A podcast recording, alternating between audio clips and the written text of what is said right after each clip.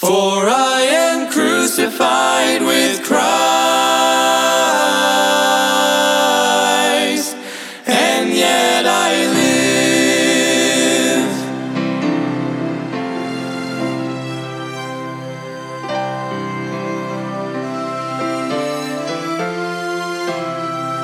Embrace the cross where Jesus... Welcome to Crossbound Ministries, where we are bringing the gospel of Jesus Christ to the world, encouraging Christians and pointing sinners to the cross. Will you please pray about supporting our broadcast and ministry that gives us the ability to spread God's word? You can get involved by going to crossboundministry.com. Please welcome our preacher, Mike Sadler, as he brings us an important message from God's word. Embrace the love the cross requires, cling to the one whose heart... Amen. Open your Bibles with me to 2 Corinthians chapter 3, as we will be today, as we're going through the book of Corinthians. Paul has wrote a letter to the church at Corinth, a letter of love that he wants them to do right, act right, be right, and practice their faith correctly. Amen. So look with me in chapter number 3 of 2 Corinthians, verse number 1. The Bible says, "Do we begin again to commend ourselves? Or need we, as some other epistles of condemnation to you, or letters of commendation from you? Ye are our epistle written in our hearts, known and read of all men." Paul is basically, as he sent forth Timothy sometimes, he would send a letter with them, and this is my brother in Christ, and treat him as such. In other words, a letter of commendation, a letter of recognition, a letter of saying that I am a servant of the Lord. Paul is saying to them, do I need a letter of commendation toward you, or do I need a letter from you of commendation? Now, they knew Paul very well. Paul started this church, and Paul was setting them straight. And sometimes when you have to lay down the law, if you will, like even with your own children, you lay down the law, it's not easy. And sometimes you will say something to get their attention. I believe that's what Paul is doing here. He's saying, do I need a letter proving who I am? That I am an apostle of the Lord Jesus Christ, by the Lord Jesus Christ? Or do I need a letter of commendation from you saying that I am? And he says in verse 2, ye are our epistle written in our hearts, known and read of all men. That epistle, as we have many in the Bible today that we can read, that the world can read, the church can read, you can read epistles. But Paul says here, ye are our epistle, written in our hearts, known and read of all men. And that you could easily say that is where that statement came from, that you may be the only Bible that people ever read. By the way that you act, by the way that you talk, by the character that you have, by the faith that you have, by the way that you are. He says here that you are an epistle. You are a walking, talking, breathing epistle from the Lord Jesus Christ. And the world is looking at you, by the way. If you're saved, if you're born again, if you claim to be a Christian, the world is watching you. And it's unfortunate that a lot of times they will watch you and just wait for you to mess up so they can say, oh, look at that. They're wrong. And so that message that they're breathing down my neck, that they're telling me the truth, that there's a place called hell, and I'll go there if I don't repent of my sins and put my faith and trust in the Lord Jesus Christ. Because if they can reject you, they think in their mind they can reject the message. But the truth is, any preacher, any Christian is just one beggar telling another beggar where he can get some crumbs. You're just pointing to salvation. You're pointing to the one that can save them. But the world can look at you, and if you mess up, they can say, well, man, look, they claim to be a Christian, and now they shouldn't do that. But the truth is, they do. And the truth is, you did, I'm sure, before you got saved. It's our human nature. But what a Christian does truthfully doesn't affect the saving power and the saving knowledge of Jesus Christ. We are simply to be witnesses and have a good testimony of our faith. And so Paul is saying here that you are a walking, talking epistle from the Lord Jesus Christ. Ye are epistles written in our hearts, known and read of all men. Now, man's not going to read you. You don't have no words, but he is looking at your life. He's looking at your character. He's looking at your walk. He's looking at your talk. He is reading you and what you're about. And if you read some studies done, it amazes me how quick we are to judge people. There's different studies out there that says that you have made your judgment about that person and what type of person they are and what category you're going to put them in within the first 30 seconds. If you're going to give them a high ranking status or a low ranking status in your thought pattern within the first 30 seconds. That is astounding, isn't it? Because you can't get to know anybody in the first 30 seconds. You can easily misread them. But that's how we are. It's how our human nature is. And so with me saying that, Christian, what I am simply saying is we should do all that we can to have a good testimony before the world, because they are looking at us. We are an epistle unto them. They are reading our life. Make sure that our life goes in line with our words and our actions. Amen. Because we are supposed to be a good testimony. We are supposed to be a witness. Listen to me. We are not accountable to those people. We are not accountable to the world. We are accountable for what we do in that with our testimony, with our walk and our talk to God Almighty. So what they think the truth is, and I don't mean this harshly, but the truth is it really doesn't matter. We want them to be saved. We want them to put their faith and trust in Lord Jesus Christ. But if they don't, that's really between them and God. And the same with you, Christian. When you live out your faith, you are going to be persecuted. When you live out your faith, people are going to make fun of you and talk bad about you and run you down and find a way to pick you apart, because most of the time they are trying to, if they can pick you apart, they feel that they can pick the gospel apart. Now, that's the furthest things from the truth, but if they were truthful with you, that's what they're doing. And so you're not accountable to them. You are accountable to God Almighty. Amen. What did David do when his sin was brought forth and a light was shined in? He said, I've sinned against God. I've sinned against God.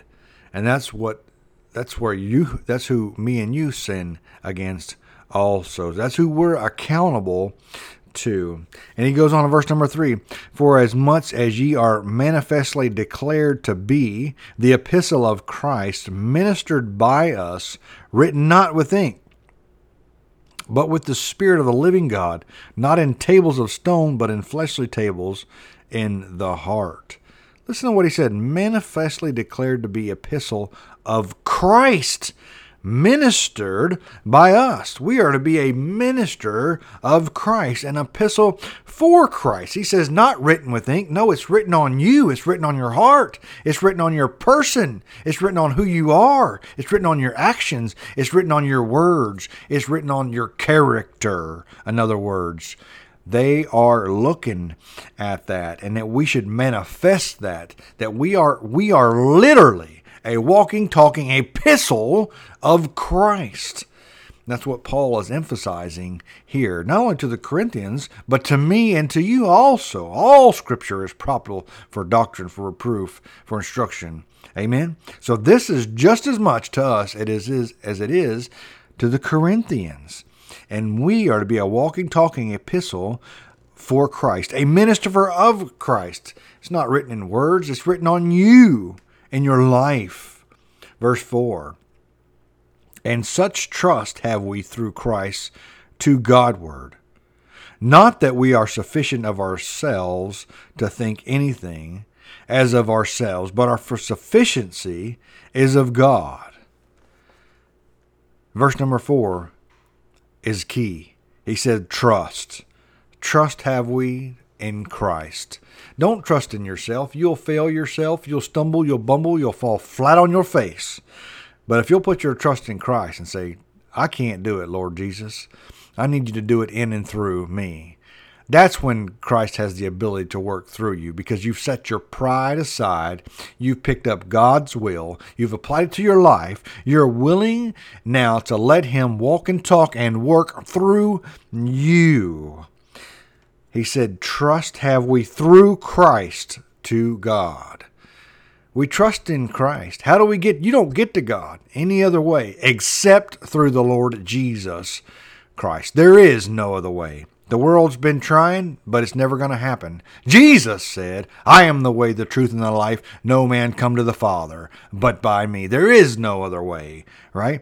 And he says, trust have we through Christ to Godward.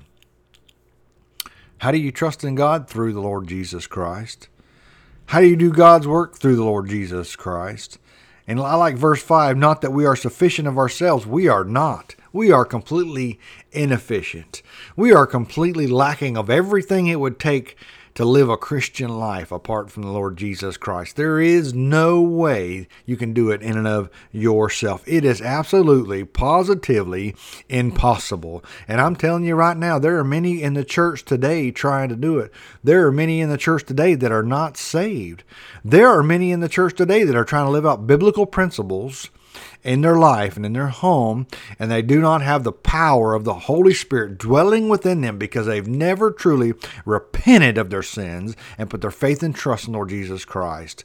Oh, those biblical principles are still great, but there's only power behind it when you have put Christ, trusted Christ as your Savior, when the Holy Spirit lives and dwells within you and empowers you to live out a Christian life. That is when you can do it. And he says, not that we are sufficient of ourselves. You're not sufficient. He knew that we are not sufficient. It's only through the Lord Jesus Christ that we are sufficient. It's only through Christ can you die to self. It's only through Christ can you lay down your will and pick up God's will. It's only through Christ can you forgive those. It's only through Christ that you can forgive your spouse. It's only through Christ that you can put your spouse first and put yourself last. Amen? It's only in through Christ that you can do those things to live out the Christian life. And he said, in verse 5, not that we are sufficient of ourselves to think anything as of ourselves, but our sufficiency is of God. He says to think anything as of ourselves. The more that you study the Scripture, the more that you memorize the Scripture, the more that it will infiltrate your mind and your heart. And it's easy for the Holy Spirit to use it in your life. Amen. When it's in your mind and you've absorbed it and you've marinated on it and you've thought about it and you've memorized it and you've contemplated about it and you've talked to God about it and you've prayed about it and you've asked God to help you with it, Lord, and man, that's when God's really getting a hold of you. You got that scripture in your heart, and it's like a flashlight. He shines on it, and the understanding from Christ shines on that scripture in your heart. That's when you can truly understand the Bible, because the Bible is a spiritual book, and apart from the Holy Spirit, you will not understand it. You will not comprehend it. You will not know how to truly apply it to your life. It'll just be words on a page. But when you get saved, oh, there's power behind it. Let me read verse 5 again. Not that we are sufficient of ourselves to think anything of ourselves, but our sufficiency is of God. He said everything. All my sufficiency, all my mental power, all my being, everything that I am, everything that I have, all the character that I have, it's all, the only thing that makes me sufficient comes from God. There's no good that dwelleth within me. There's no good that dwelleth within you. And I know that it's hard to hear. People love to hear lift me up messages, and I know that is hard to hear, and you think, what, there's no good in me? But no, there's not. The only good in you is the Christ that is within you. Amen. Our flesh, we are naturally selfish. We are naturally put self first. I naturally want what I want. It's only through the Lord Jesus Christ can I put myself down and pick up God's will and put Him first and put others first. The Bible says, love your Lord God with all your heart, soul, and mind, and love thy neighbor as thyself. And all the laws hang on those two things. Amen? So put God first. But our sufficiency is of God. Verse number 6. Who also hath made us able ministers of the New Testament, not of the letter, but of the Spirit. For the letter killeth, but the Spirit giveth life. The letter is a perfect picture of the Pharisees. They could keep the law down to the last jot and tittle, but they couldn't fulfill the law. Don't get me wrong. They were still sinners.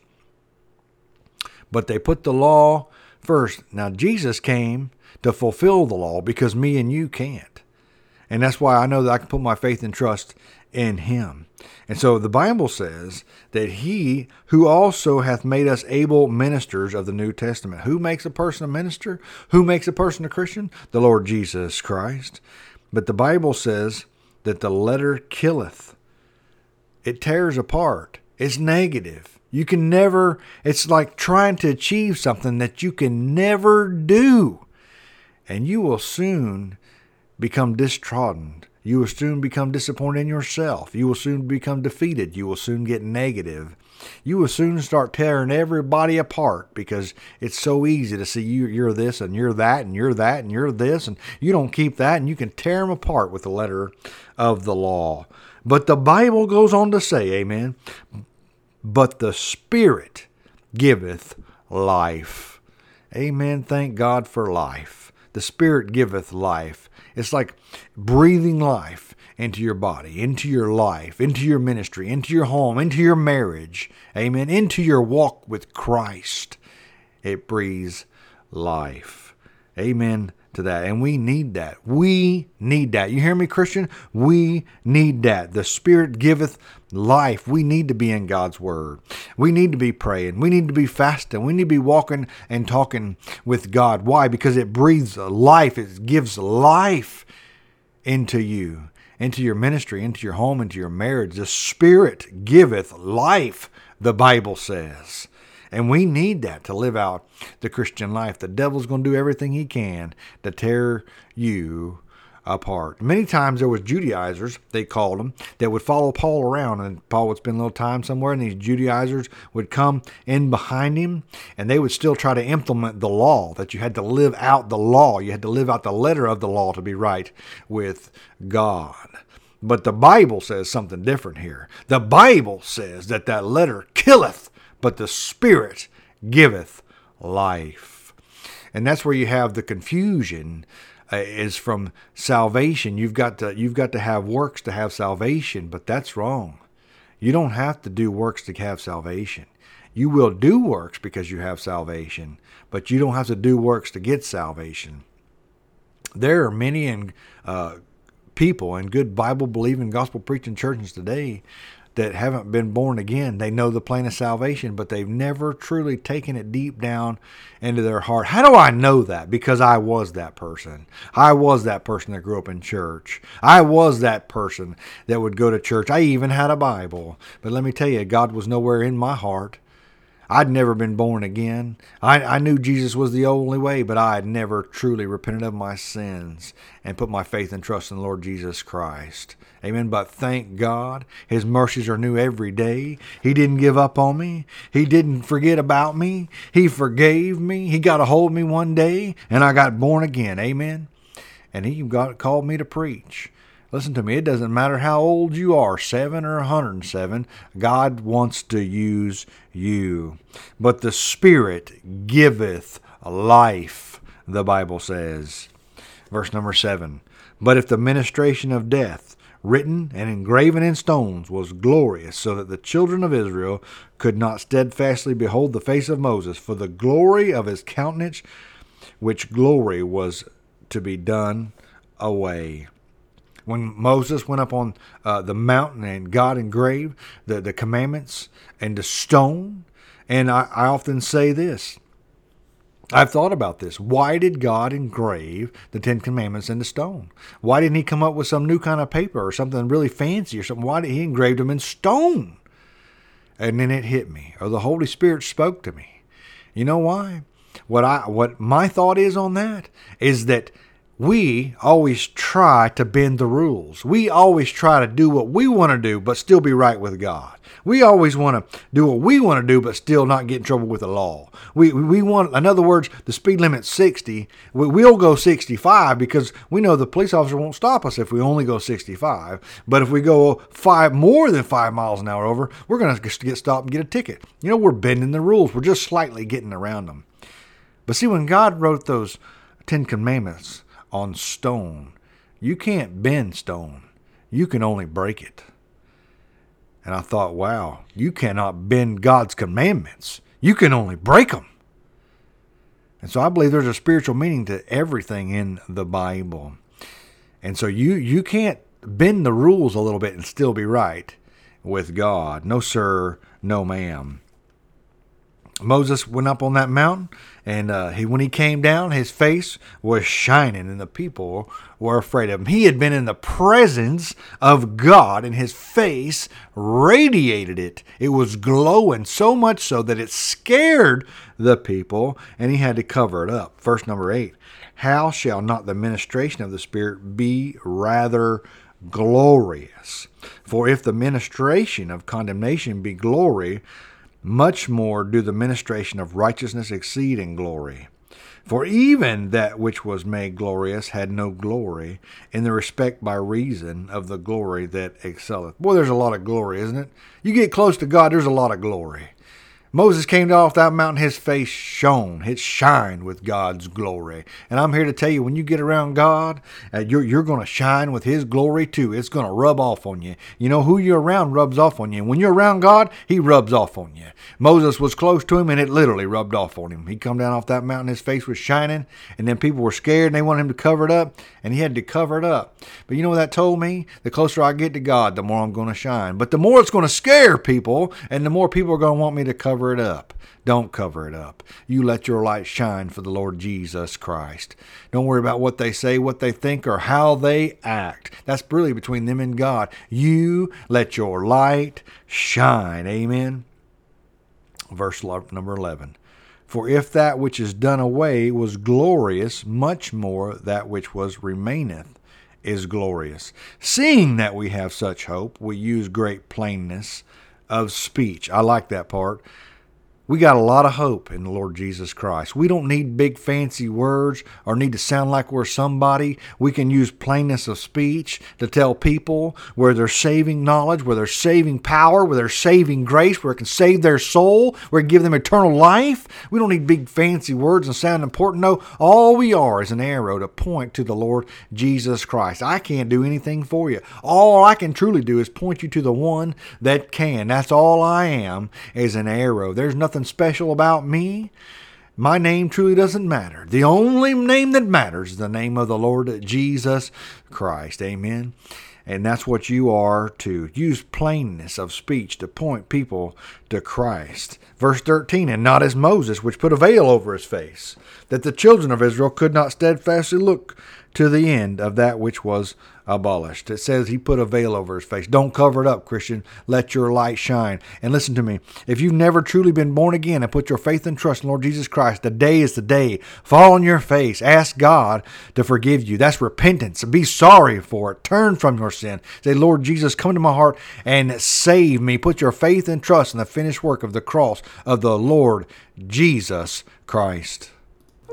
We pray you have been blessed by today's message.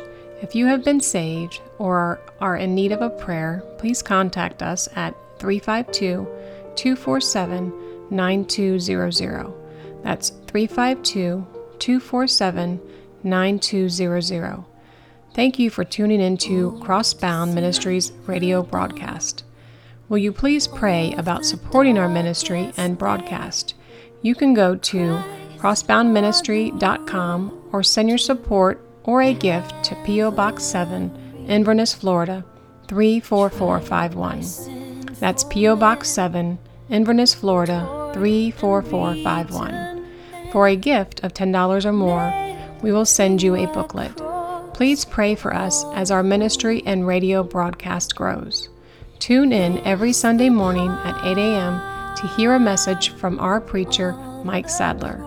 You can follow Crossbound Ministry on Facebook, YouTube, and visit us on the web at crossboundministry.com.